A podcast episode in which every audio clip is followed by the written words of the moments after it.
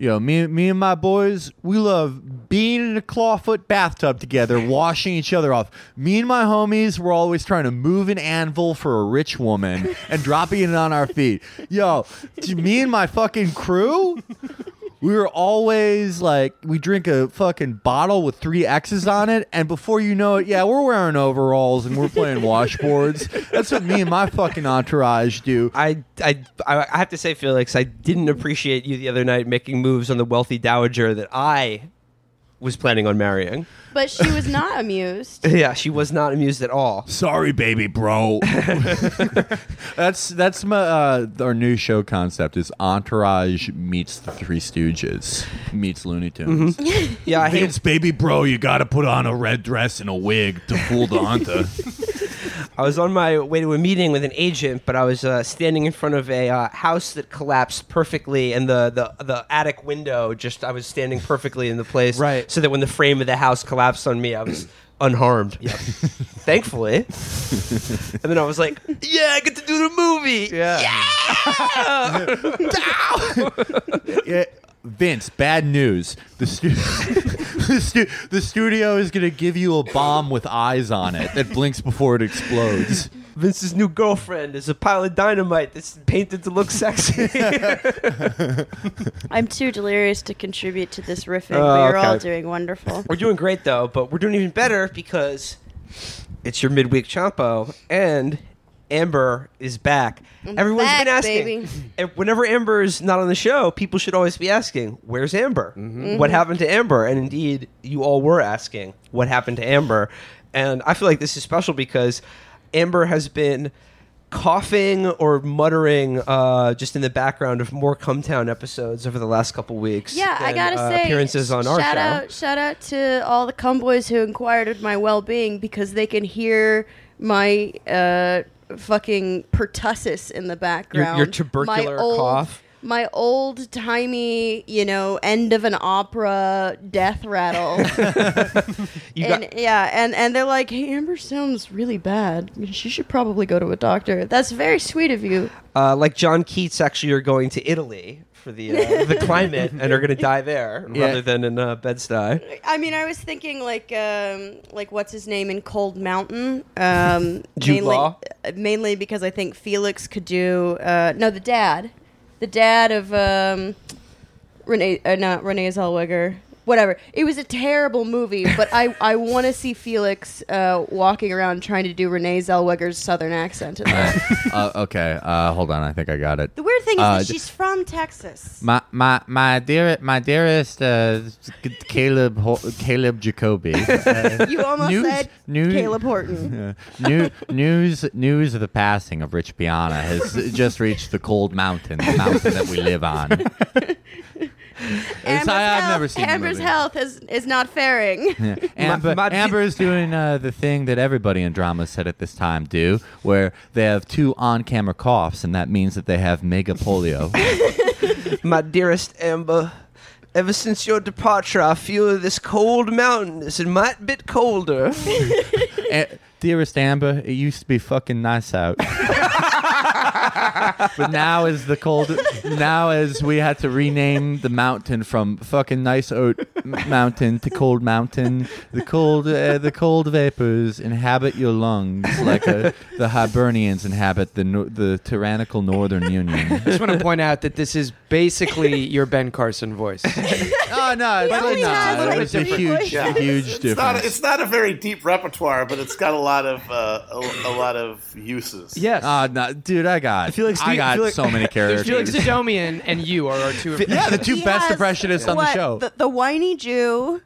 oh, I have like six different types of whiny Jew. I don't know, man. I've only really heard the Jared in Oh, different oh, Well, but there's, variations. there's Seymour Hersh. Uh, to Seymour Hersh is um, more like this. He says he has more antiquated pronunciations, like saying bureaucracies. Wh- wh- wh- wh- wh- Where is Jared? Is constantly terrified that Dane is going to write another open letter. yeah, exactly. It's like it's uh, Jared is just Seymour Hersh in a haunted house. That's all it is. Well, that's that's the story of Jewish assimilation in America. As uh, this is in my terrible new book, My White Skin. Uh, and it it's uh, uses a metaphor, which is whiteness is a haunted house that we Oh, go in. you're and right. We can Yeah. never leave. Yeah. I bet Seymour Hersh could sink buckets like Bernie did in that one video. Hundred percent, because Yeah. Seymour Hersh's time, the stereotype about Jews in America was that we they were Oh, too yeah, good at that's the yeah, thing. we were Every- too good at everyone- sports. We had big dicks. Everyone was shocked by that Bernie video, but it's like, no, man, you don't get it. Every Right. Jewish man of a certain age from the Bronx is a baller. Right. Yeah, a- and that's like it's the worst consequence of assimilation. Like it would honestly be better if That's I, Felix's like main beef with assimilation that Jews are no longer good at sports. Yeah, and I'm having to like carry that banner. Uh, it, it's like if I had, if my ancestors had known the trade off is like, okay, you can like live anywhere and you can get away with more stuff, like, but p- people are gonna think you're all like Jared Kushner instead of thinking that you're good at sports and that you fuck too much. Mm. They wouldn't have made that trade, You'd and be it happened like no, instantly. No, absolutely not. I will. I will deal with hate crimes before I, Yeah. I lose my athletic prowess. Yeah, Bernie Sanders is just running dudes on the court all day, breaking ankles with a perfectly placed bounce and chest pass. Well, they Oh my asked God. a guy who played with him, right? Yeah. You know what he said? Bernie throws bows. He's dirty. Wow. Yeah. Yeah. Dirty Scrappy. Well, we Yeah. certainly showed that in the primary. well, you know what they But say he about only threw them at women. well, you know what they say about uh, Jewish power forwards, right? No. They they could cross over a dime, but they'd have to stop to pick it up. they do say that. That's what I've heard. Uh, That's the old Israeli car joke. I know. okay. How many Jewish power forwards can you fit in a Mercedes? Oh, okay. Not Oh, gonna go. um. Anyway, or was it a BMW, Volkswagen? I mean, it all works. Doesn't matter. Doesn't matter. Yeah. Um. Actually, people don't know this, but uh, Daewoo was the biggest like Holocaust manufacturer. So I guess we should begin with I don't know the hurricane. Shouts out to everyone in Yeah. the Gulf Coast of Texas Stay and safe. Louisiana. Stay safe. Definitely be listening to our podcast though. You know, yeah, like it- it just char- charge we're wherever gonna- you charge up this wherever you episode, can. we're going to do a line by line exegesis of Bob Dylan's classic protest song. Here comes the story of hurricane. The man won't be free until I have a song that bears his name. uh, due to economic factors beyond our control, though, if you are in the hurricane zone, your minimum Patreon pledge to get the bonus content is now seven hundred dollars a month. Sorry. We want Sorry. that FEMA money. Sorry, yeah, and you're you're in one of the states that voted for Trump, so I'm afraid Yeah. you'll be having to rescue us from what you did, not the other way Yeah. around. Yeah. friend, friendo. um, yeah, but you know, I mean, look, obviously, uh, this is a unprecedented level of flooding in Houston uh, that I'm sure we'll probably get more used to as the the years roll along. But I just want to say at least Trump is very closely monitoring the situation on Oh my television. God. yeah. Well, that was the funniest thing is that so is the, whenever this is the first actual crisis of the Bush Trump years, with the first of many, and the media is so panicked at the idea that this complete chunderhead is president that they're just like frantically looking for any way to reassure themselves. So Yep. they're like, "Ooh, he's monitoring the situation. He's closely engaged." Yeah, because he got to watch TV all weekend. It was awesome. He was at Camp didn't have to David read watching stupid TV. briefing books or go to any boring meetings. He could just watch TV. And and the, what, what's so great about that, Matt, is that the official White House photos they released of him was from over the weekend at Camp David, and he's alone in a conference room watching TV with that stupid hat on in two different shots on two different days, wearing two different MAGA branded forty dollar baseball hats. It's so Oh big. God. The It's- hat, the hat looks is so big on him. big. He looks like Toad from Mario. and You know what? That, but Felix, you know what that reminded me of? Like like the too big baseball hat. He reminded me of like those dudes Michael Hudson finds who were like the Yes. racist white guys who still have giant like fitted baseball yeah, caps. new era caps. Yeah. Yeah, always captioned like "fuck you mean," and then they have a swastika tattoo. Yeah. Uh, I yeah, the standard of behavior for Trump is so good because that New York Times article where even they changed it. Yeah. Because it was like I guess uh, there's this residual Bush era thing where uh, you know, it's like, oh, the president is going to go see where the hurricane hit, you know, because an expert's finally going to survey this damage, and that just the leader being strong and being somewhere is commendable. It, it- it's this frame of same frame of thinking where it's like we talk about these elected officials in the context of them serving us. Like they, Yeah. they're troops to this sort of uh, establishment centrism. So when Trump just does the bare minimum and during the hurricane doesn't like have some bizarre series of tweets about how he tried to finger blast someone who's on one life to live. it's like, oh, he's doing what we elected him to do. This to be, morning, this morning, uh, uh, the New York Times also had a Glenn Thrush article about Yeah. how Oh. this is this is Trump's chance to unite the nation. Yep. I'm honestly really hoping that they do some sort of celebrity fundraiser and like Larry the Cable Guy or something says Donald Trump doesn't care about white people. Matt, I have that article in, in front of me. Uh, I, I was I was going to bring it up. This is uh, Glenn Hermit Thrush in the uh, New York Times this morning. The headline is Harvey gives Trump a chance to reclaim power to unify. this is really an opportunity. Silver lining. And let me just read here. It says uh, uh, Hurricane Harvey was the rarest of disasters to strike during the Trump presidency, a maelstrom not of Mr. Trump's making, and one that offers him an opportunity to recapture some of the unifying power of his office he has squandered in recent weeks. No, he never had it. He came into office with the lowest approval rating of any fucking president in modern history. He was never a unifying figure. He is a figure of of fracture and collapse, and they can't fucking handle that. But, like, because that's yeah. not what they brought up with. But leaving Trump aside, even. I think I find this whole idea that there's a unifying power to the presidency in the 21st century Yeah, to but be that's laughable. the times. But, But like- that's the times. They're all just sitting around a dinner table saying, "Can't we just get along for one Thanksgiving?" Yeah, yeah. yeah. But like that's the thing, like by the nature of it Meanwhile, by the way, he, as they were that went to press, the motherfucker on his way to Houston was tweeting at Fox and Friends. yes, yes, literally yes. not adding the show to respond to something Laura Ingraham said about executive uh, uh, executive branch staffing. That's so good. That's what he was doing. Yeah, but that like that like a crisis that brings the country together shit. That's never meant like the entire country. No one in the New York Times, how deluded they may be, thinks that there's this thing where like black and white, uh, Italian person and regular person co- like are coming together to watch TV and see the president's calming words soothe everyone. Well- That's always just meant like people that they know. Yes. To them, that means that like you know. Uh, Bret Stephens and Paul Krugman can both watch the same thing on TV and be like, "Well, I think he did a good Yeah. job." Yeah. Well, listen to this. This is this is more from Hermit Thrush. He says, in announcing his trips, and he's speaking of Trump here. He used the dulcet, reassuring, and uplifting language of prior presidents. His rhetoric was strikingly different from his must criticized pronouncements at a news conference this month when he equated the actions of leftist protesters in Charlottesville with the violent torch wielding alt right activists who hurled anti Semitic and racist epithets. We are one American family, the president said Monday, reading from a statement as he stood next to the president of Finland. We hurt together, we struggle together, and believe me, we endure together. We are one family. I just We're wanna- one family, and there's this cousin that sometimes kills people.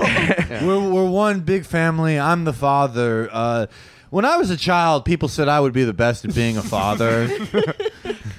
By Um, the way, if somebody were if some uh, like asshole on R the Donald photoshopped a MAGA hat on the hurricane, he would have a different fucking story. yeah. You know what? Uh, those people they had it coming. What are they doing in the path of the hurricane? The hurricane's he's just trying to do what he's trying to do. I, I actually am kind of curious about curious about this because this is a, a natural disaster. Well, a man-made natural disaster that's going to be affecting um, a lot of white suburban people. Yeah. and call me crazy, but I just don't believe Trump is really going to provide them the support No. that they that they are absolutely going to need. And I I kind of wonder if there's going to be a, a big backlash because I mean it's it's going to be very very bad. I, I, would mean, bet just not. looking at the pictures, it's pretty horrifying. They'll they'll blame they'll blame it's act- it's just nature. It's just a thing that happened. I- No, they'll- they'll blame already the- that. they'll- they'll Like, blame- no I- people are rejecting the idea that this is political. You can't politicize it by pointing out anything that went any human action that went into it happening. I mean, And maybe they're gonna go maybe that. I'm I'm underestimating their ability to rationalize, but like the picture of those Old like ladies. older women Yeah. in the retirement facility just waist deep in water. And that one bitch who was my girl who's just knitting through it. Oh my god woman after my own heart. Like i, I mean that shit is just Yeah. Really shocking possible. and horrible And if the Democrats, which we shouldn't rely on, had any political instincts whatsoever, you know, this would be a major moment to politicize it and uh, Oh, smack them absolutely. over, which they they were like, probably this won't. person's ineptitude Yeah. uh, and you know lack of responsibility has uh, most certainly resulted in massive human misery and and some death. at Yeah. But but it's it's not going to be that. The Democratic response is going to be somehow that uh, They're gonna make fun of his tweets. They're going to make fun of his tweets, and then they're going to be like, he spent too much money. Right. On the hurricane efforts, Yeah, yeah, yeah. like it wasn't efficient enough. Yeah. and then they'll be like, "Buy our buy our new shirts, make uh, coffee a covfefe again." yeah. Yeah. Look at how tackily he dealt with this humanitarian Yep. crisis. You're right. You're right. yeah, Uh, just another note on the on the on the media the media coverage of this, like particularly like the New York Times and and others, they sort of like they I, I think in very flatly describing the actions of the president. There's I think they're trying to communicate something, but they can't go all the way.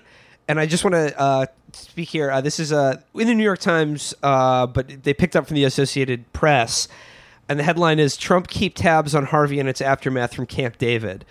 And I just want to read the first few paragraphs here. It says uh, President Donald Trump monitored Hurricane Harvey from the seclusion of his official mountaintop retreat on Saturday, sending a flurry of tweets before and after the powerful storm's landfall in Texas in an effort to reassure the public that he was fully in control of managing the first natural disaster since he took office. I like that they're So, trying like, to make sort sound like, like- Father well, Winter. He's on the mountaintop sending out a flurry. Yeah. But and, it's sort of like jazz. It's the notes they're not playing Yeah. here that I Oh, think yeah. are, are telling. I, I like the monitored, the use of the word monitored for watching TV. Yeah. Uh, podcast ho- podcast host Felix Biederman monitored a amateur scene on RedTube before sending out a flurry of tweets about how the cover system ruined third-person shooters.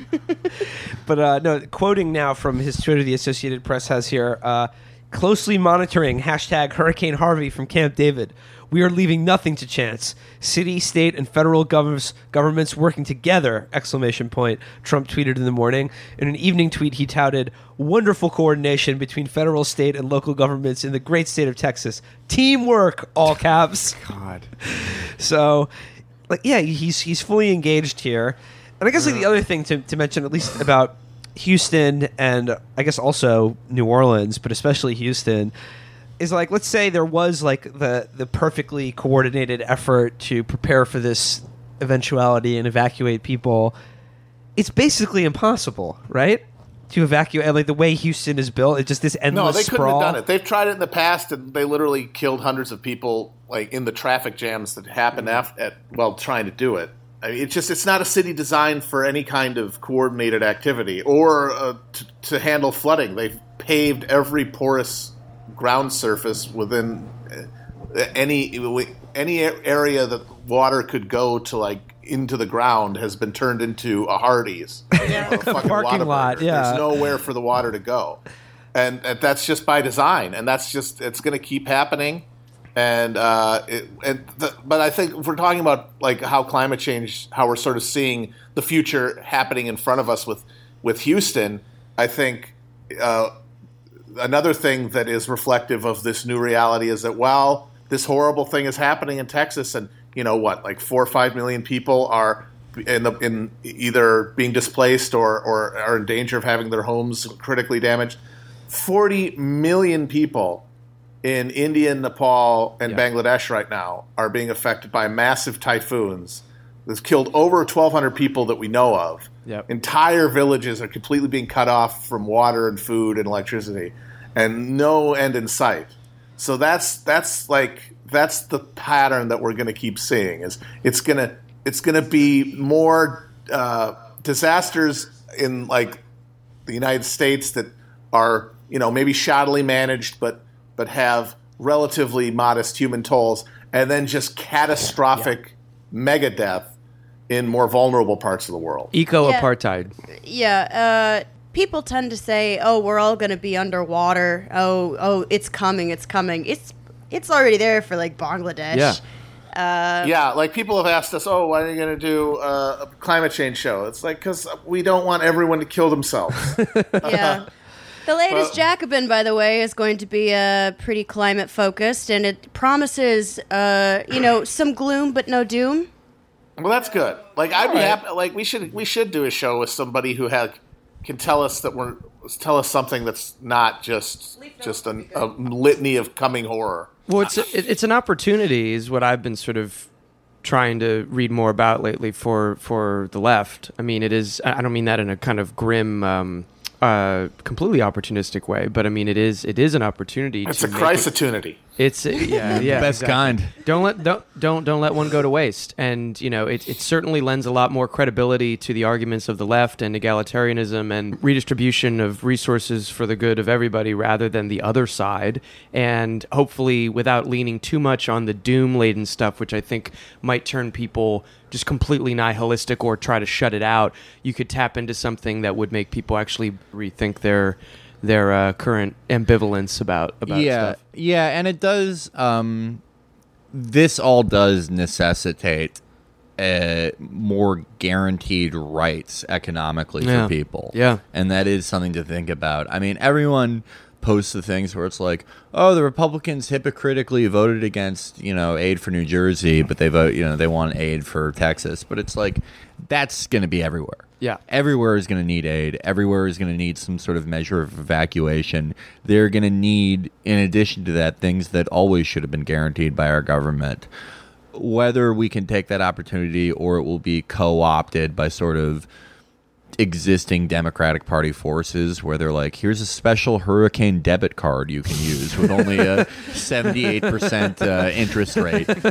Ten percent off at the Apple Store. Yeah. Yeah, yeah. If you, in case you need to make a boat out of partnered iPads. With uh, Bank of America to give you a, a never before seen above prime rate. yeah. Uh, you, uh, uh, uh, the, this rainbow colored FEMA shelter is a cool and tasty way to support LGBT rights. There's going to be a, a, a Citibank bike sharing, uh, you know, program where all of them are underwater Yeah. in every major city. Well, well, here's what I, you know, this is this is my question.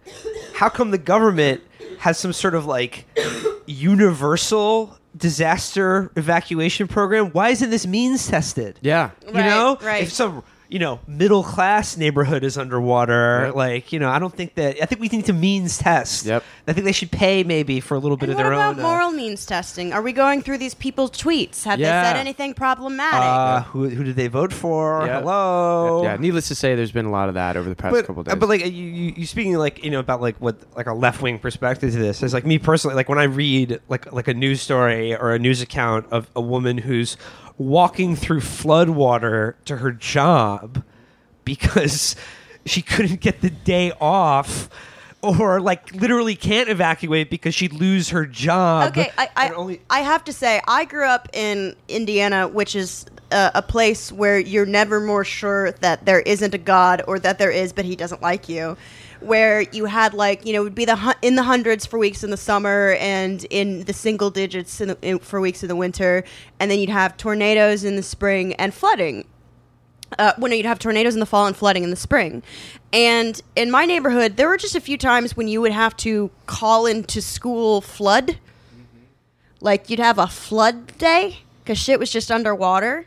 Uh, because just very used to it, and like the weather, you can't. It's there's water in the in the way. I mean, I don't know how to fucking deal with that. Now, I mean, the fact that a public school is like, oh, you can't fucking swim to you know pre-calc um, but an employer you know ha- has absolutely you know it it has absolutely no um, pressure from the public to be like what the fuck is your problem people Right. can't go to work right now yep. But yeah, like the, the, the, the idea that you would find yourself in that situation to begin with is is ludicrous. Yeah, I think that the but yeah the they'll, the opportunity comes from the fact that there is no such thing as a free market solution to rescuing people or to rebuilding after these things happen. Like there is no plate. The market has it, it has never been part of it, and we all just sort of, you know, that's just sort of something that's that's for libertarian types taken as you know, well, not everything can be the market. Some things we need to have a social mechanism for. But as it becomes more and more like s- essential to people's lives, uh, I think it's also an opportunity to emphasize how that like social provision is going to be the only way we kind of the, the only way we can cope with increasing levels of of uh, ecological disaster. Um, yeah. Um, Amber, stop coughing. Sorry. Sorry. My employer is telling me not to be sick. Wow. You're coming into the podcast today. I don't care. wow. Stop coughing. You're making the customers nervous. This woman came. Wear a hairnet. This woman came into her podcast with a horrible illness, but suppressed her cough the entire time. That rocks. Inspiring. Amber's an inspirational meme now. Yeah. Yeah, I'm one of those like eight year old children that starts a lemonade stand to get their house like out of upside down status. So yeah, I mean, again, shout out to everyone and uh, any listeners in Houston and Texas along the Gulf Coast or Louisiana right now. Uh, like I said, uh, we're thinking of you, Yep. and I hope you're thinking of us because you're still listening to us. Yeah. As you as you save lives. Yeah. As you know, you know you're you're pulling people out of their houses, and uh, think of the pets too, people. Mm-hmm. Got to think of the pets. Mm-hmm. Um, moving on, uh, this is a this is a funny story that came out just the other day. That's very much uh, up our alley. I'm speaking, of course, by the. Uh, the shocking revelation that uh, Louise Mensch and True Facts Stated got all of their true facts from a complete fraud and hoax that was just doing a joke the entire time. Yes. Uh, you, you folks heard about this one? I, Yeah, you- I, you- I, was, I was talking to Mavis the other night. You, you heard of this Louise Mensch character? I am disgusted by the attacks on my uh, mom, Louise Mensch, and my dad, True Fact Stated. Oh no. This is uh, from The Guardian here. Uh, it says um, explosive allegations about Donald Trump made by online writers with large followings among Trump critics were based on bogus information from a hoaxer who falsely claimed to work in law enforcement. Yep. Claude Taylor, that's AKA True Facts Stated, tweeted fake details of criminal inquiries into Trump that were invented by a source whose claim to work for the New York Attorney General was not checked, according to emails seen by The Guardian. Yes. The allegations were endorsed as authentic and retweeted by his co writer, Louise Mensch.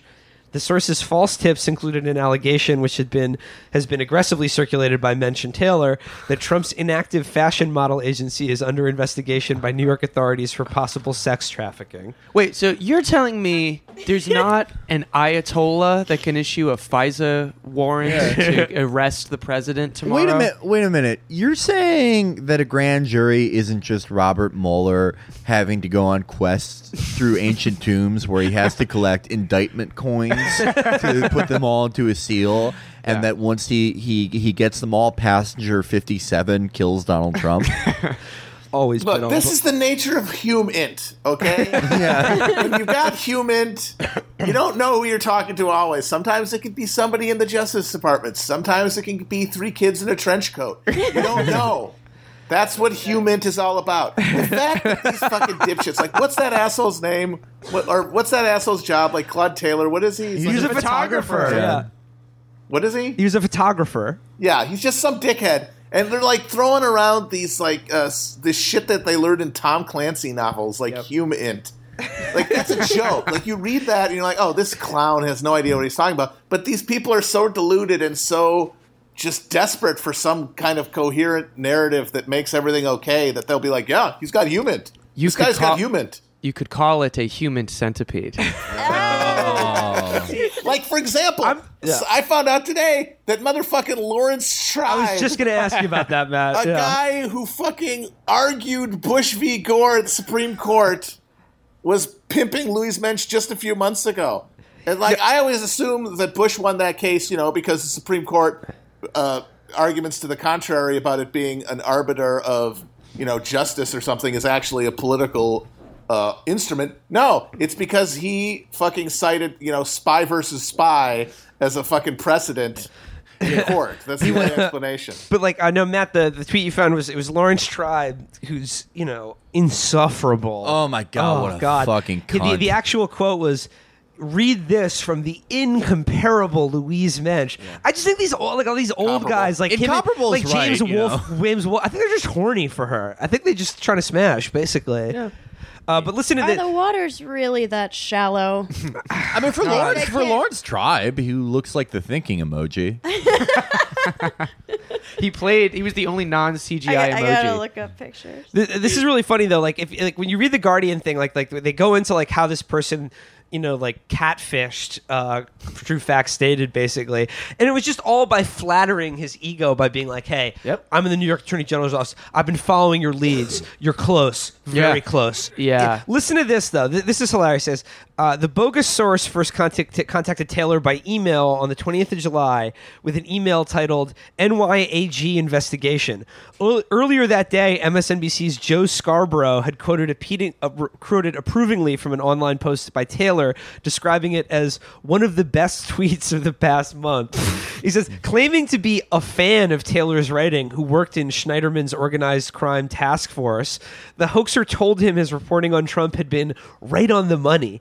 Taylor replied within two hours pressing her for usable information about tangible results like indictments. He asked are there sealed indictments from grand juries that schneiderman has convened? Later that day the hoaxer replied that trump associates were indeed facing prosecution on state charges in new york i'm aware of at least one preliminary sealed indictment in that case targeting multiple trump org principals she wrote Taylor posted a lightly edited version of this to Twitter two days later. He quoted an NYAG Schneiderman source as having told him, God. "I am aware of at least one sealed indictment." but there's a there's something really funny uh, later uh, where I think like uh, like Men like Louise Mensch was is asked about this, and I think she is now claiming like all of her tweets Yeah. are from a different source. Yes, and it's a she's- different source. Yes, Yeah. exactly. Who happens to be saying the same bullshit that this person is saying? like, it's a great it's defense. it's a different source, Yeah. which is which is amazing. Like, like- again, that's what we talked about with like Mensch is so funny. She just says source. I have a source, and like, Yep. and that's good enough for these people because Yep. they I- they want to believe. You Oh, know, yeah. Every every fucking mark in a sucker is Yep. just like they're they're looking to be conned. yep. Uh, actually, my source tells me that uh, Judge Doom is going to be lowering Trump into a vat of uh, the dip. From Dr. Red. My source adds that my hair looked very shiny and lustrous today, Um, and that all my opinions are right, and I'm incredibly insightful. Yeah. But what I love about uh, the Claude Taylor, I mean, like our running joke with this guy, like one of the best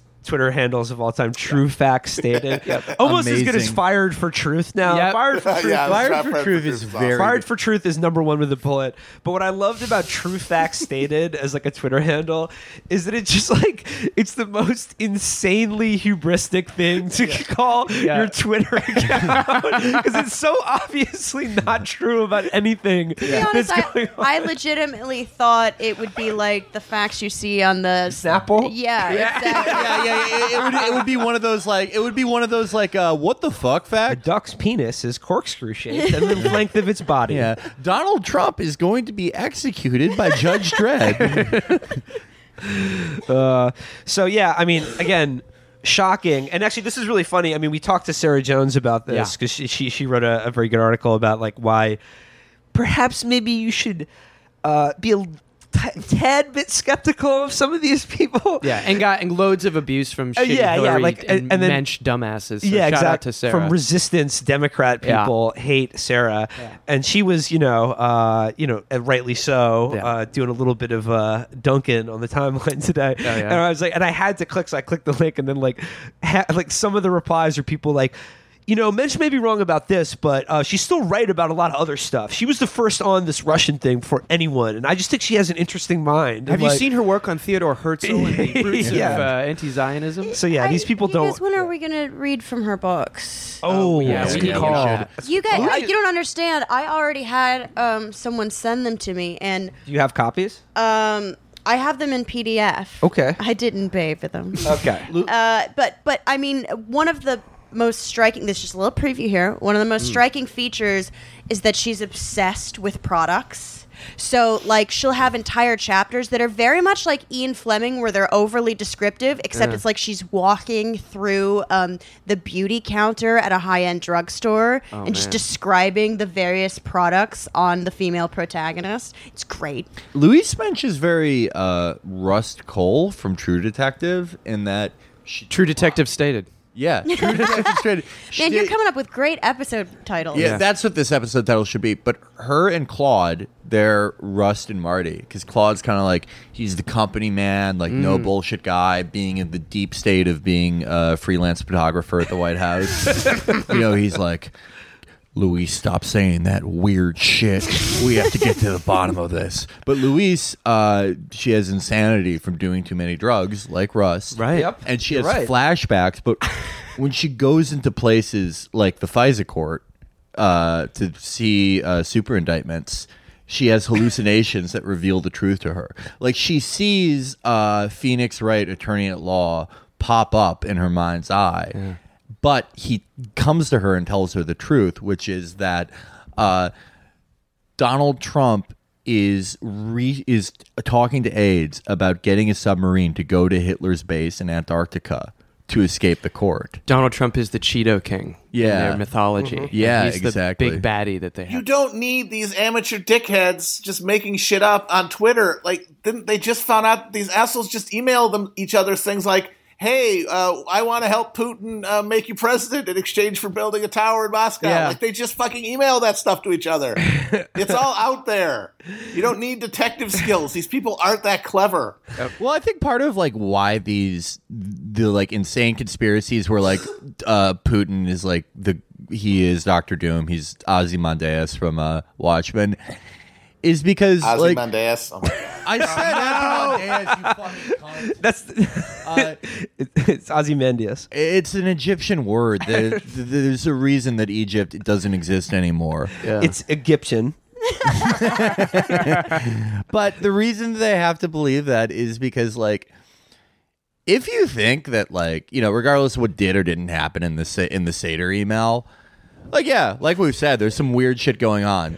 But like, if Russia actually got Donald Trump elected, like they were the main force behind it. That's hilarious. They- because said, yeah. Russia's like main export is fetal alcohol syndrome. Yep. It's the most broken fucking major country on earth. And if they like upended our democracy, they deserve to keep that one. and it's just a symbol of our fucking decay. Yep. Sorry, this is uh, just one last uh, sentence from the, this article I, I want to read here. It says, uh, since Taylor posted the allegations about Trump's model agency, Mensch pushed similar claims and pushed the hashtag Pimp POTUS, a play on pimp and the acronym for President of the United States. Good one. Yes. Now, uh, Felix, a second ago you mentioned uh, Trump was taking a, a submarine to Hitler's secret um, Antarctic base. Uh, I'm going to use that as a slight segue here to a story from last week that is like not really political, but it just caught my eye because it's fucking incredible, and I knew Amber would love it, and I'm so glad that she actually wasn't familiar with this yeah, I I'm just told her about, about this it. because it sounds like serious, like spy novel shit. it, it's even better than that. It's like even it's it's not it's okay. I'm referring to the story about the saga of the Danish inventor and the Swedish journalist and the Danish inventor's personal submarine. Are Okay, you, you other guys? already evil? Have you guys? Any of other guys Yeah, familiar with this? Yeah, No. yeah, Yeah, yeah, yeah. No one, no one after 1900 should be an inventor. You, you're an engineer or Yep. something.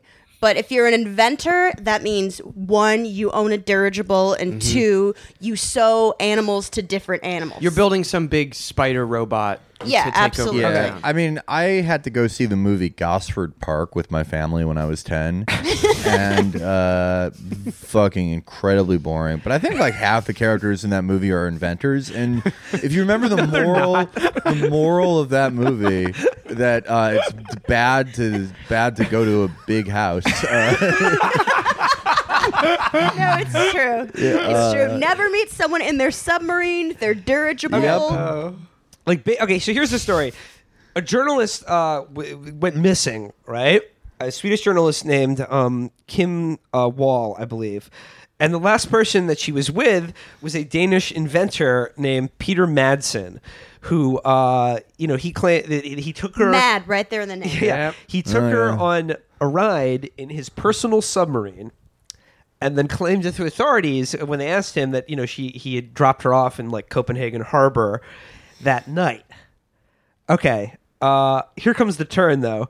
I'm reading now from the New, uh, New York Times. It says uh, the mysterious disappearance of a Swedish journalist who vanished after boarding a Danish inventor's submarine took a dark turn on Monday when the police revealed the inventor had changed his account, telling investigators that she died on his vessel and that he had buried her at sea. So that's a really n- cool, normal thing to tell authorities. Was uh, there was a submarine accident and I buried her body at sea. Sorry. Well, then This is going to sound d- so good when Keith Morrison says it in that Dateline voice. well, th- they- th- he put metal on her headless body to make her float to the bottom. Yeah. Um, I'm willing. I'm willing to hear him out. Okay, it says Danish police. This is uh, now from the Daily News today. It said Danish police on Tuesday scanned a homemade submarine where Swedish journalist Kim Wall was last seen alive, saying they were looking for any possible concealed cavities. The 40 ton, nearly 60 foot long submarine, which sank earlier this month, now stands on land in a remote corner of Copenhagen's harbor where a mobile cargo scanner has been deployed. Uh, yeah, so this guy. Uh, it, burying her at sea, he also dismembered her and uh, like chained the body so that it would sink. Yeah. No, did That's he? part did, of maritime tradition. Yeah. When you, During- you shoot someone's body out of a torpedo.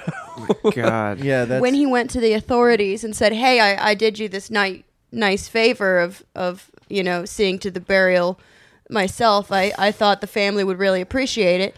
Uh, did he mention the dismembering part? no. What if she? may- That would have yeah, because that might have they might have taken that the wrong way. well, Right. okay, okay, okay. I am willing to entertain explanations. Uh, you know how sometimes you order duck from like a Chinese restaurant and Uh-huh. you expect it to be, uh, you know, you expect it to be of a higher quality, but it sort of it breaks apart in fragments because it was frozen and then thawed too quickly. it wasn't the thing hanging in the window. Yeah. So maybe she was just one of those people who was like kind of poorly made. Like she Right, fell she just apart fell- easily. Yeah. Hmm. Yeah. And it's like, are we really going to judge a man who the based fuck on that? Let Robert Durst get a fucking submarine. Terrible idea. And we're, look at this guy though. Well, he made a lot of money being in Limp oh Bizkit. my god, that is in. Obviously, that was really good, is evil. Felix. They Thank you. Evil face. uh, so yeah, don't trust people with uh, their own personal submarine. And what did he say? The accident? Did he go into what the accident? no, he just was? said there was an accident. Things happened. there was an oops. Mistakes were Well, made. Amber, look, I, look as as you know, someone who's not familiar with um, submersible uh, maritime vessels, uh, you don't know how many things can go wrong on a submarine. oh my god, so much of it. so many accidents can happen on a submarine. And I mean, it's well known that you need to have a lot of potassium Or for long sea voyages. There's a lot of bananas.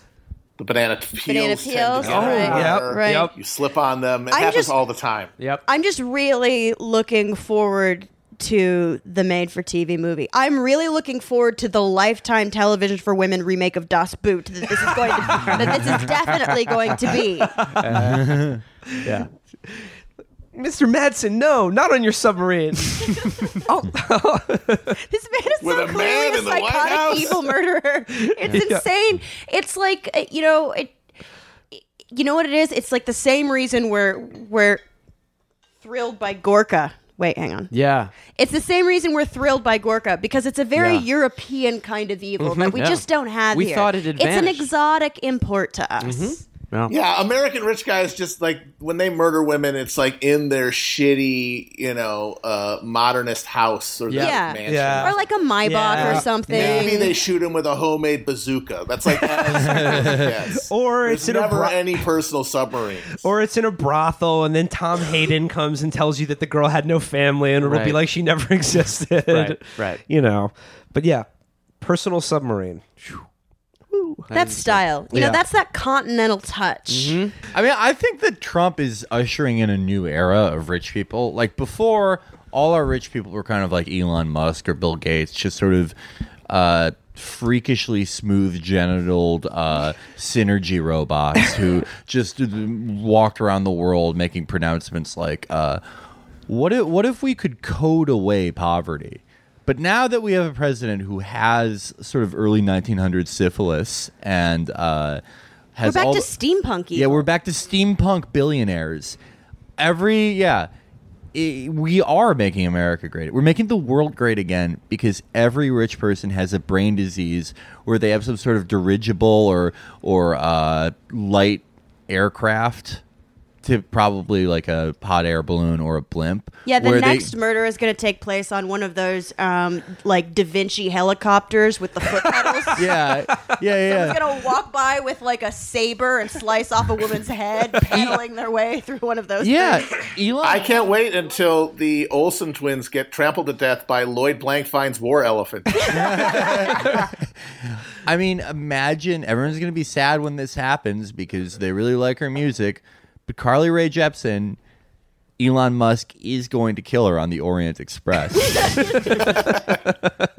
But like Sorry. with arsenic in some absinthe. yeah. Ab- Absinthe is coming back. So back. Yeah. All those people we've made fun of on the internet for like uh, you know, having steampunk weddings and funerals, they're they're Wait, cool what's now. a steampunk funeral? Oh, I've been thinking about this for like no, this is have- something you've imagined. Yes, I've been thinking about it for a while. It's like you would have the hydraulic bullshit like lowering the casket into the ground. Lots of totally uh, functionless gears on the outside of the thing, and one large clock. Yeah, Well, I there's was a huge clock on that sort of face of the coffin. Well, I was just thinking they would just chuck your body into like a coal furnace of a steam engine. Yeah. Yeah, I mean the, the true steampunk death would be to just shove your body into an industrial loom. that's what that's what Mishima wrote about the perfect steampunk death Yeah. that he wanted. But uh, now I'm thinking like uh, Trump, Barron, the whole the whole Trump family. If they uh, just start dressing like steampunk, I'm thinking the follow up to that Daily Caller article we read by Oh, uh, yeah. by Ford Springer would be like. Young young Barron looking more dapper than ever with Yep. his like gear shaped monocle and top hat. Goggles. oh my god, The best Trump- thing is going to be because all right, so we know now when people want to talk about like the uh, uh, wealthier and more working class voters, they use the phrase wine track and beer track, right? Uh-huh. I can't wait till that gets replaced with uh, fentanyl track, laudanum track. Yeah, yeah, yeah. Definitely. Oh my god, yeah. It's like um, we're gonna live in the Zybourne clock. I can't wait, folks. Believe me, I have imagined four balls at the edge of a cliff many times. This reference is lost on me. I'm sorry. Oh. It's actually a pretty deep cut, even Uh, yeah. for Felix. I don't, I don't know. It's I a don't- good one. I It's like, like- it's like Zybourne, some- it's like some- clock. People know about Zybourne It's like clock. I, yeah, I think I've heard. It's like some deep internet like brain On something damage shit. awful, they tried to make uh, the worst RPG ever, and it was called the Zybourne clock, and it was like Final Fantasy but more steampunky. and the plot of the game was like about how time works, uh, and that four balls thing. They said that if there are four balls on the edge of a cliff and you move one ball up and it bumps a ball off, but then it rolls into the whatever no, and no, comes back. No, video games should be little unidentifiable creatures running through the jungle, gathering fruit and jumping on turtles. That's that's what video games should be. I'm sorry. By the way, Amber, I have been from reli- my reliable sources in the NYAG have informed me that you've been playing Crash Bandicoot all day long. Oh, really? Oh yeah, I'm Instead of being on deeply the ill. show. Yeah. Like the old old it's the classic only style. thing my yeah no there's this uh, thing that it, that re-released all of them Wow, it was a good uh, game. and in like a super intense high def or whatever which is stupid uh, but i'm doing it anyway because i can't lay down You're or i running start away from- coughing from, the bol- from the boulder. yeah i behind like him. the runner levels those Yeah, are my yeah. favorite levels I, don't, I never was into Crash Bandicoot. it's a baby game it's very soothing yeah, I didn't Yeah. like how he didn't wear his shirt. Yeah, you felt very unsafe Yeah, very it- intimidated by his masculine Yeah, physique look at look at Solid Snake. He is wearing an article of clothing for every part of his body. It's like he has some. He's like the you know, he's a good role model, and Crash Bandicoot's a terrible one. but crash bandicoot wears fingerless gloves don't you like that He's one of the rare like animal That's a cartoon good point. characters that wears Pretty pants cool. but not a shirt. Yeah. Instead of the Yeah. other way around. Yeah, he Mickey doesn't Mouse. Donald Duck it. famously Mickey. Though. yeah Donald Duck's yeah, the no, it's opposite. been it's between uh, between me, Nick, and Nick's girlfriend has just been like a, a parade of Crash Bandicoot. Like we're 14 and drinking Surge in a basement. Surge fucking kicked ass. I Yeah. want them to bring every every new fuck. Oh really? oh my god, this is great news. this is the best day. I feel better about Texas. It's an Amazon exclusive or something. You can buy like crates of it. On Oh fuck right, yeah, all right, yeah! I know what bye. we're doing. I Only, get- only in uh, Tallboy too. They don't offer like a Perfect. moderate size. Yeah, because every fucking new soda now is called like the adult. It's like an adulting like a boss soda, and they're like it's the, uh, shandy with no alcohol. It's uh, it's spice cola. Okay, well let's uh let's do some Prudie. Yeah. Let's, let's close out with Yeah. with some Prudie. You know, uh, Amber's back. You may remember uh, a few episodes back, uh, we used our real life advice columnist to answer other people's problems. So Send me uh, send me your questions for my advice column uh, at your sorry ass at the Baffler. Yeah, but uh, we're gonna give you a preview of like you know some of the some of the advice you could be getting if you were emailing Amber. Now these are all real Dear Prudie questions that I have sourced from my my Dear Prudie cellar, where I keep all of the finest Dear Prudie letters that I've collected over the years. Okay, first one. Question. Can a 13 year old sleepover party be secretly filmed by the parents? is this Dylan Baker's character? Oh, yes. Is this uh, is this uh, Kurt? I mean Kevin from Dallas. Oh my There we go. god! Uh, there we go. My son, age 13, went to a classmate's sleepover party where they were rowdy and told off color jokes. He was a bit contrite afterward, as his best friend apparently told him he was the loudest and his jokes were the worst. We didn't receive any complaints from anyone's parents, though. His classmate now has told my son that the mother used a nanny cam to film the party and has threatened him uh, to show the recording to the school's administration so they can see how he really is. Who is this cop? My son is very good at school and very proud of his reputation with teachers, so he's quite distressed. I told him his classmate is likely lying, as no parent in his right mind would nanny cam a 13 year old boy's sleepover. And even if they but did, you don't gotta be in your right mind to become a parent. they most certainly wouldn't tell him. This didn't seem to give him much comfort, as I also told him that privacy laws would protect him and his friends from being filmed without their and their parents' permission, much less show the film to someone else. But I'm kind of wondering if that last part is true. Anyway, should I approach the other child's parents to bring the matter to light, or is this something I should let my son manage himself? yeah, uh, my advice would to approach the parent and be like, "Hey, your kid is just being weird, and you're not actually a psychopath, right?" I would go up to them, uh, holding my camcorder, and be like, "I'm filming you. I'm filming you. I'm filming you. You do not have the right to detain me. You do not have the right to retain, detain me." And tell them my son is a sovereign citizen. Yeah, I think Felix has got it. Yeah. Uh, it, the, the other the other parent, it could be Kurt. It could also be Robert Blake's character from Lost I was Highway. gonna say- Oh, yeah, Fuck yeah. is your name? I'm filming you right now. Yeah. All of your off-color jokes at your sleepover party. I'm there right now. Call me. Next, uh, next, your pretty question. Now, this one, not as funny as a headline or question, but like, it, th- this is a, a dear Prudie question in which the the questioner reveals more about themselves than Ah. any problem they're addressing. It's not really the problem; it's the person writing the letter. Okay, question. The headline is "A few paws too many." The writer says, I live in an apartment pl- complex geared toward young adults, college students looking for a quieter environment, grad students, young professionals, and a few young families.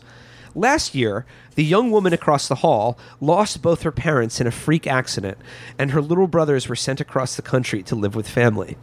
She already had one, admittedly, very well behaved and well trained dog, but she took in both of her parents' dogs.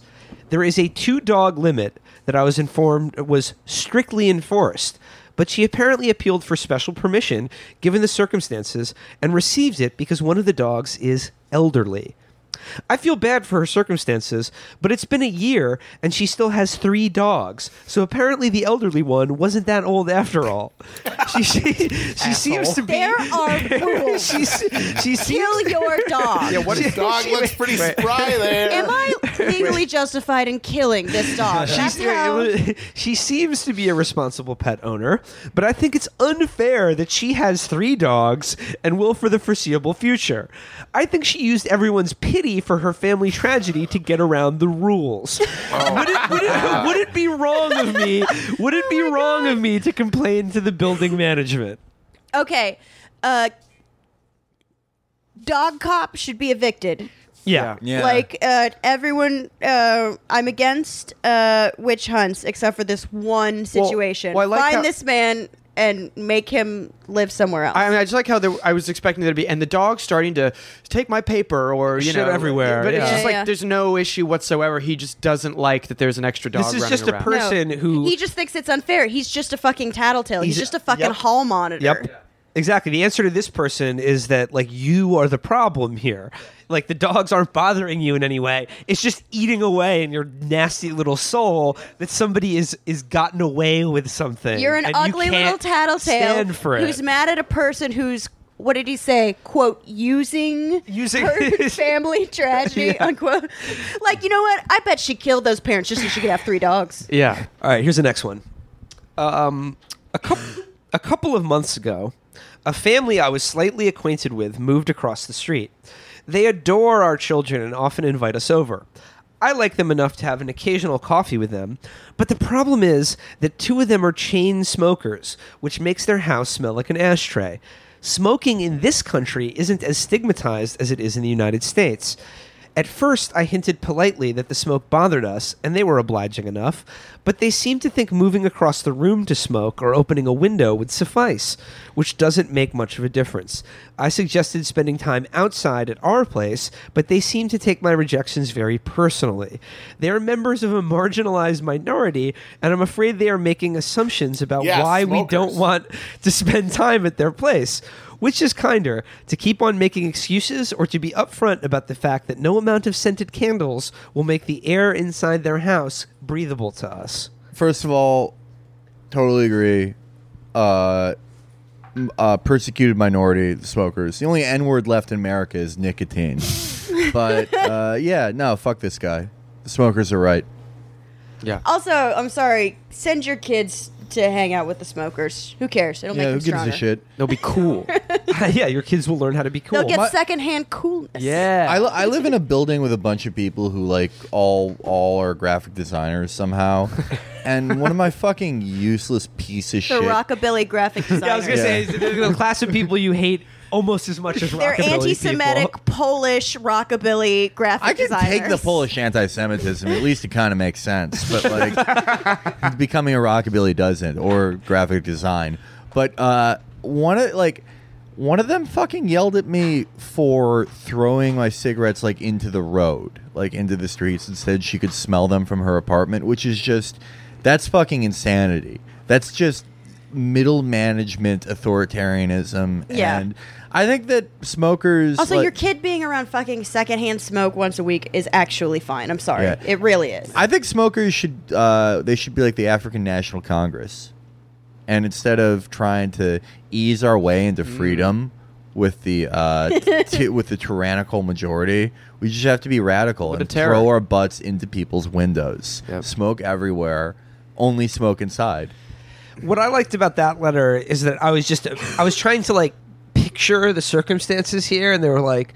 I you picture know- really old Vietnamese Well, chain yeah, smokers. yeah, right, yeah. Like, we And I was love like- the baby. what I like, Squatting what I- yeah, exactly. What I, what I like about this is like I'm picturing it's like this like middle class white couple that are like very like family oriented and health conscious, and they all have like matching bikes and like Yeah. water bottles and shit.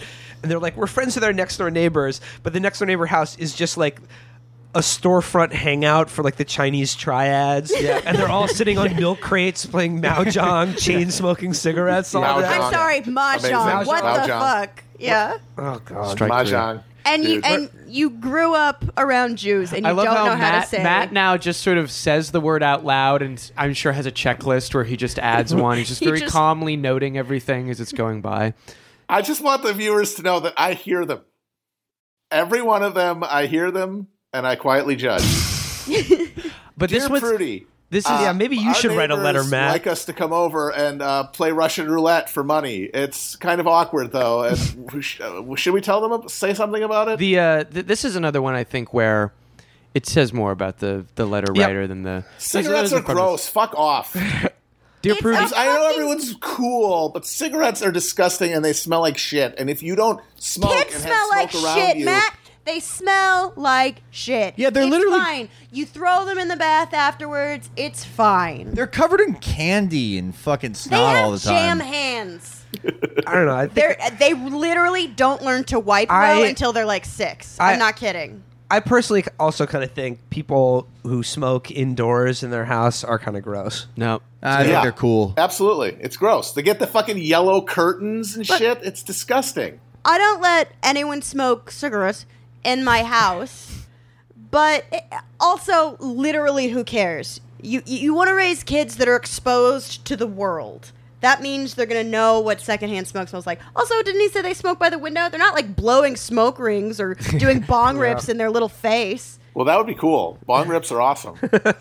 All right. Uh, next letter. Uh, this is another letter that um, reveals more about the letter writer than any problem. Dear they Prudie, have. there's been a horrible accident on my submarine. uh, hear me out.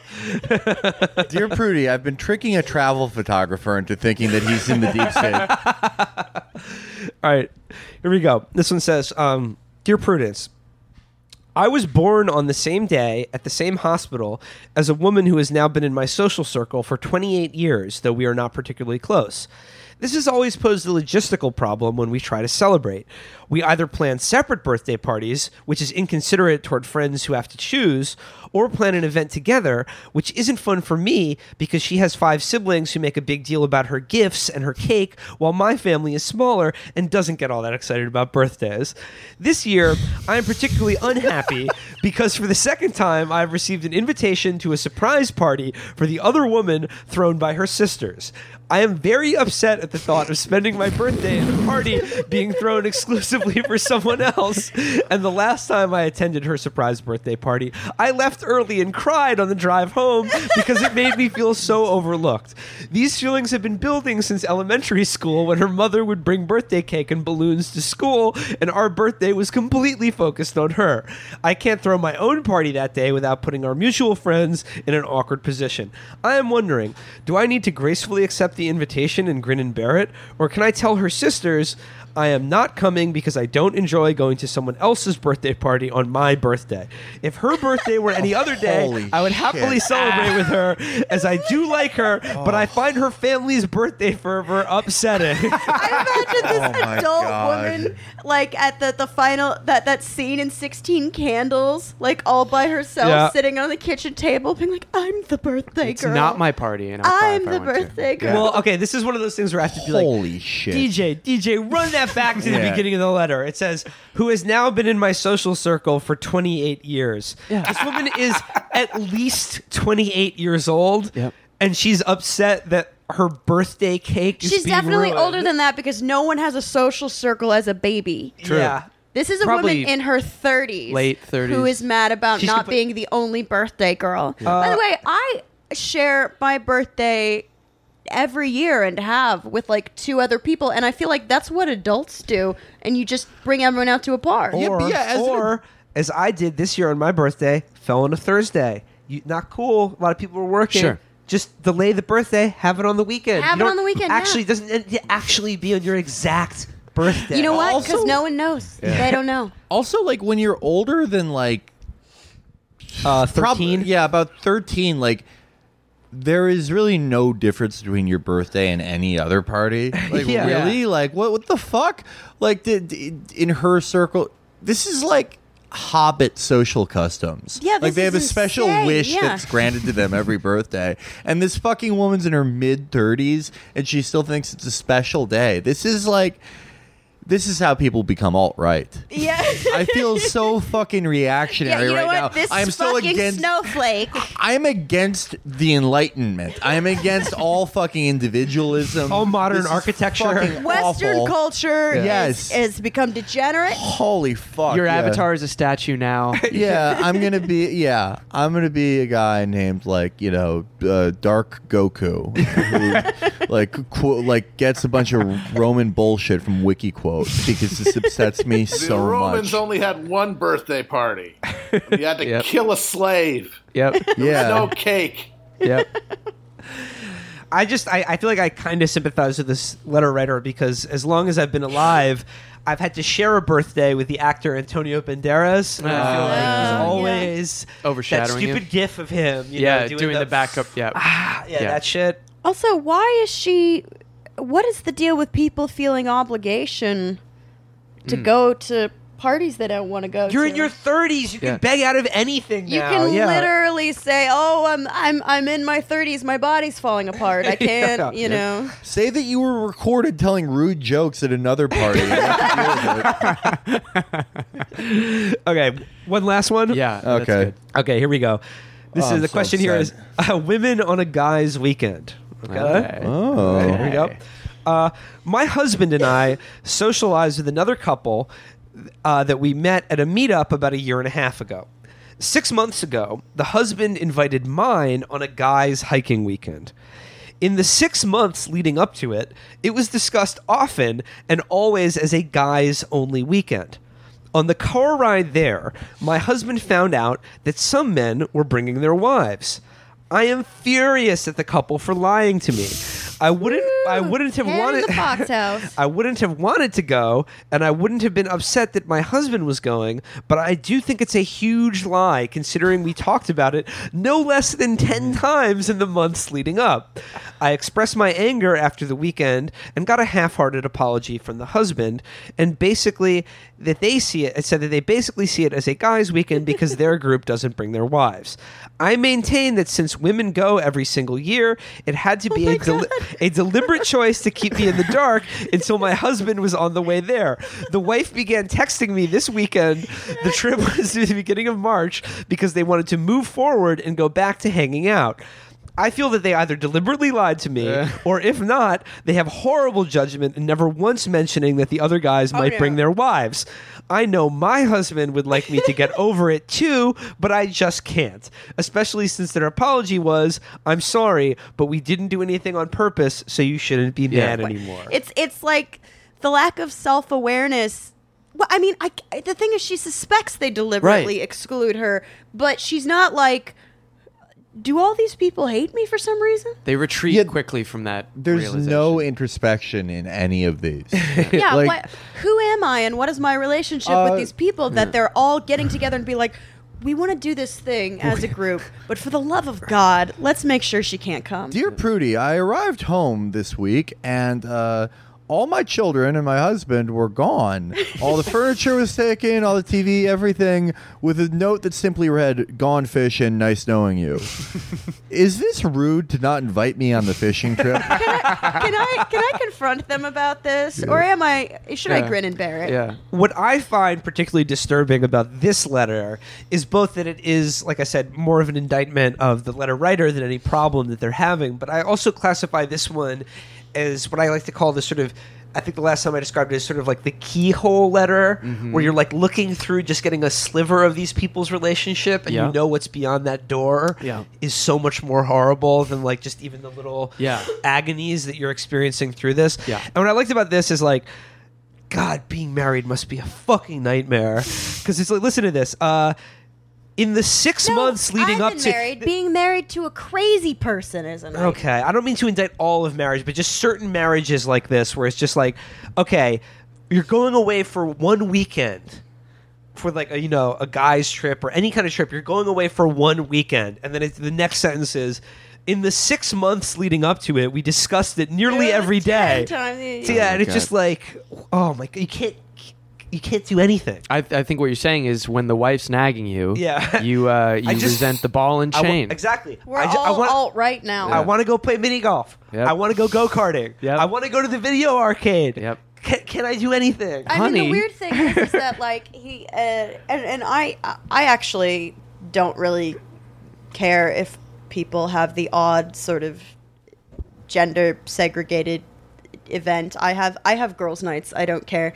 Uh, Gender is a very big experience in it, and it's nice to have uh, moments with people. My friend told me once that uh, his friend, who's uh, uh, who has was married very unhappily, one time he DM'd him, my friend, and he, it's just said, "I just got done with work. Can I go to Wendy's?" and he said, "What is this?" And he said, "Oh, I'm sorry. That was supposed to be to my wife." oh my god! That's He was the thing, asking though. If- permission to go to Wendy's. If you saw that text, if you saw a woman like sending that text, you'd be like, "Oh my god, this is an abusive situation." yeah, this is some Yeah. uh, this is some sleeping with the enemy shit. Yeah. This is, uh, R. R. Kelly. But I think the idea that he, he's having to use these weird, like, uh, kind of traditional, you know, gender arrangements to hide from what is apparently a terrifying and completely unself-aware person. And she's not even taking a moment to be like oh my god every every one of my friends hates me Yeah. because I, live in constant fear of that mm-hmm. All the time Yeah, every i'm normal basically person does. always waiting for the prom scene at carrie Yeah. Yeah. where I'm like, oh, I have all these friends, and then bucket of pants flop. Guess That's- what? It's right now. yeah, exactly. You're off the show. I'm always yeah. You're gonna do it live, Yeah, and then yeah, you're yeah, gonna yeah. make sure it gets it goes. Yeah. yeah. It's it is it's not gonna be a premium episode Yeah. either. No, public. Yeah, yeah. Keep coughing, Amber. yeah, yeah. All right. Uh, actually, one more. One more. Okay, yeah, One more. let's do it, I- I'm let's still it. laughing at "Can I go to Wendy's?" That's so good. That is so good. May I please have some Wendy's? I promise that I will have only the five dollar meal deal. May I dip the fries in the frosty, please, sir? Uh, w- one more, because Amber, I think you'll like this one. Uh, Dear Prudence, my wife and I were elated to find out we're going to have a daughter. We decided to discuss names last week and gave ourselves Oh, hell three yeah. days to prepare Oh, our ideas. I spent a ton of time on this and even put together a presentation with each name and the reasons I like them. Oh. I chose some What, like important. PowerPoint? Uh, yeah, like a Oh, stack. They, call no. it, they, they call those I a hope it stack was like now. a TED talk, and Yeah. he had like a he had like a wireless mic. and a wireless A pointer, headset, yeah. Okay, so he's. I spent a ton of time. I I chose some important family names and some special names from literature and the arts, all of which I think would be beautiful. My wife showed up with a few names scribbled on the back of a grocery list, as if she hardly even cared. Also, her ideas were trashy, misspelled, trashy, misspelled names like Lauren with a Y and Bethany. That's spelled uh, B E T H O N I E, and 18th century presidents' names like Madison, Taylor, and Polk. Polk. Polk. and it's a daughter. It's a daughter. Okay, if you name a girl Polk, she's getting poked all throughout high school. Oh, hey, oh. And I say this as an Amber. Speaking of trashing names, yeah, Amber. my name Amber Frost. Yeah, Amber Ali Frost. I say I have the most stripper name. This is how stripper my stripper name or my name is. This is how stripper my name is. Uh, I my uh, stepsister actually is a stripper, and I had some friends uh, like call me at two a.m. drunk, being like, uh, "Oh, we're at the place where your sister works. Uh, what is her stripper name?" And I called my brother, and I'm like, "What's what's her stripper name?" And he goes, "Oh, let me check." Apparently, she goes by Amber. I, Polk. Polk. Amber Polk is the only more trashy name than Amber Frost. I'm, I'm kind of on the Polk, letter writer uh, Am- side at that point. Amber Polk, yeah. Well, never mind. Uh, Polk's manifest destiny is to get herpes. but scribbled on the back of a grocery list. Okay, he goes, I was so disappointed in my wife for not taking this seriously, as I feel it's very important. Honestly, this episode has me questioning the foundation of our relationship, let alone raising a child together. Hell yeah. Obviously. I Obviously, love that this bitch is pregnant. yeah, And she's like, carrying work the a little child. hard? She's probably like vomiting every Yeah, yeah, morning. yeah. You know, str- struggling to like balance her fucking caloric intake. Everett says on the back of a grocery list, which implies that she's still doing the shopping. still doing she's the still doing the shopping herself. for herself. She's like Yeah. trudging And the around family. exhausted. well, Yeah. someone someone has to write the letters. Yes. yeah. I was on her side until I heard Polk, honestly, but now I don't know. So he I goes, definitely don't think they should have a kid either way. yeah. Obvi- obviously, I can't just leave now because I'm committed to the child. Oh hell Oh yeah. my god! Okay, I, she needs to leave him, have that baby, name it Crystal with a K and a Y. Yep. but how can my wife and I get past this major red flag in our relationship? I have tried to discuss it with her, and she doesn't even think she has done anything wrong. So we are at a major impasse. Oh my goodness. This one is difficult because it's like uh, they both kind of suck. Yeah. I mean, like obviously the guy is No, worse, the but fucking the Yeah. wife doesn't suck. She's just corny. yeah. William. Madison Taylor Polk and Bethany Polk. spelled with an Yeah. O. I can't get over Polk. This I'm is my daughter Kendra Lust Hamilton. Alexis uh, Alexis Texas Jefferson. As someone with a, who comes from like ridiculously uh, uh, trashy names, here's the thing about names: they really don't mean anything, and like so many of them are purely aesthetic. Yeah. and they're all fucking culturally dependent. Yeah. And this person is like a weird fucking snob. And if he can't articulate, like, okay, I understand that you think these things sound pretty, but they uh, they read a, a little trailer. Uh-huh. Did if he he, give- can't say that, Did make- he give any examples? I'm making of the fun of the names? corny names, but yes, Brendan, you rightly point out we didn't get to know, like he said, Yeah. names from Yeah, what are his literature. fancy I ass guarantee you, literary Hermione I, was one I of them. I want to name her Threnody. Like, Yeah. no, it's, it's all, Finnegan. uh, Paul Muad'Dib will be the name of my child. Yeah, that's telling. yeah, Like if he felt so confident, why is he not letting us know what his list? his. looked I guarantee you, his names are fucking awful. Yeah. And they had literature and the arts. It's like, uh, yeah, it's gonna be Hermione. It's gonna be Hunger Games. It's gonna be fucking Game of Thrones. Yeah. no, it's gonna be a bunch of fucking Japanese manga names. That, that would be interesting. Kira, Yeah. yeah. Tetsuo. so Uh, this is weird thing that like people think like bad taste is some kind of a crime Yeah. and not like an enjoyable delight and, a, and an excellent fun dimension Yeah. of, of human existence. Who existence. cares? Yeah. Why? Yeah. Yeah. He's breaking down over it. Is the He's thing. like, I'm honestly questioning our future. He's like, obviously, I can't leave her because she's knocked You're up. so right though about the the keyhole because it is he's sitting at home like in an egg chair like like doing Preparing a, TED- a Doing PowerPoint. ten- doing ten yeah, yeah, yeah, stroking a cat, and then like she comes home with all the fucking groceries, and she's like, "Oh, I got to do this for my husband." I don't know, She- fucking Lauren. yeah, whatever. yeah, Lauren, I and do you know, want to know what the hell, like, kind of wacky Dharma and Greg situation led to them hooking up in the first place. yeah, Yeah. yeah. Well, it was supposed to be a guys only camping trip, Uh, they, they, but she showed up anyway. and It was uh, hilarious. yeah. and then they bonded over their shared interest of recording 13 year olds. yeah. And that is how you put a ribbon on a podcast episode, ladies You and have gentlemen. heard masters at work. And I've been working intern. Yep. Yeah. Oh my God. Amber's getting hazard pay. Amber is not getting sent to the quarantine zone. She's not being fired for being sick on the job. Ladies, my friend and co-host has a flu. I think I shouldn't be alone right now. And to bring it all back around to the beginning of the show, a little bit of breaking news. Donald Trump is in Houston right now, and he was in a parking lot addressing a bunch of storm refugees. Oh my god. First thing he said, quote, What a crowd, what a turnout. yes.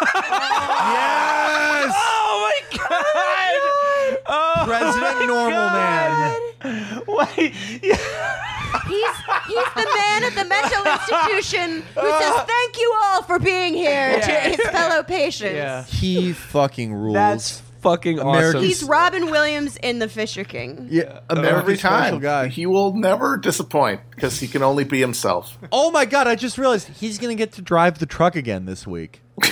Oh. They're Oh, gonna like God. the firefighter, like the rescue workers are gonna like try to take kids into the truck, like traumatized children, and be like, "Come on, you can sit in the truck, it's okay." But Trump's gonna be there. He's gonna he shove them He refuses to get out.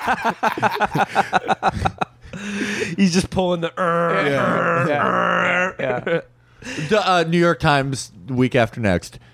In apology for for truck mishap, Trump shows leadership and resolve. God, as long as we're still on it, I I, I missed this when we were, we were talking about. But this is uh, the, she's at it again. Maggie Haberman of the New York Times has been killing it. Back on her bullshit. She has been Yeah. killing it. Straight and today, uh, this she was tweeting out the Glenn Thrush article that we Yep. referenced earlier. I'm so sorry I forgot this, but I'm glad we're talking about it now. This is Maggie Haberman uh, says Harvey. For a president who understands flooding from real estate days, gives Trump new chance. What? He understands flooding because he was in real estate, you see. Yes. He doesn't understand anything. He doesn't understand real estate. Like, You say that, but Yeah. look at the turnout. you're right.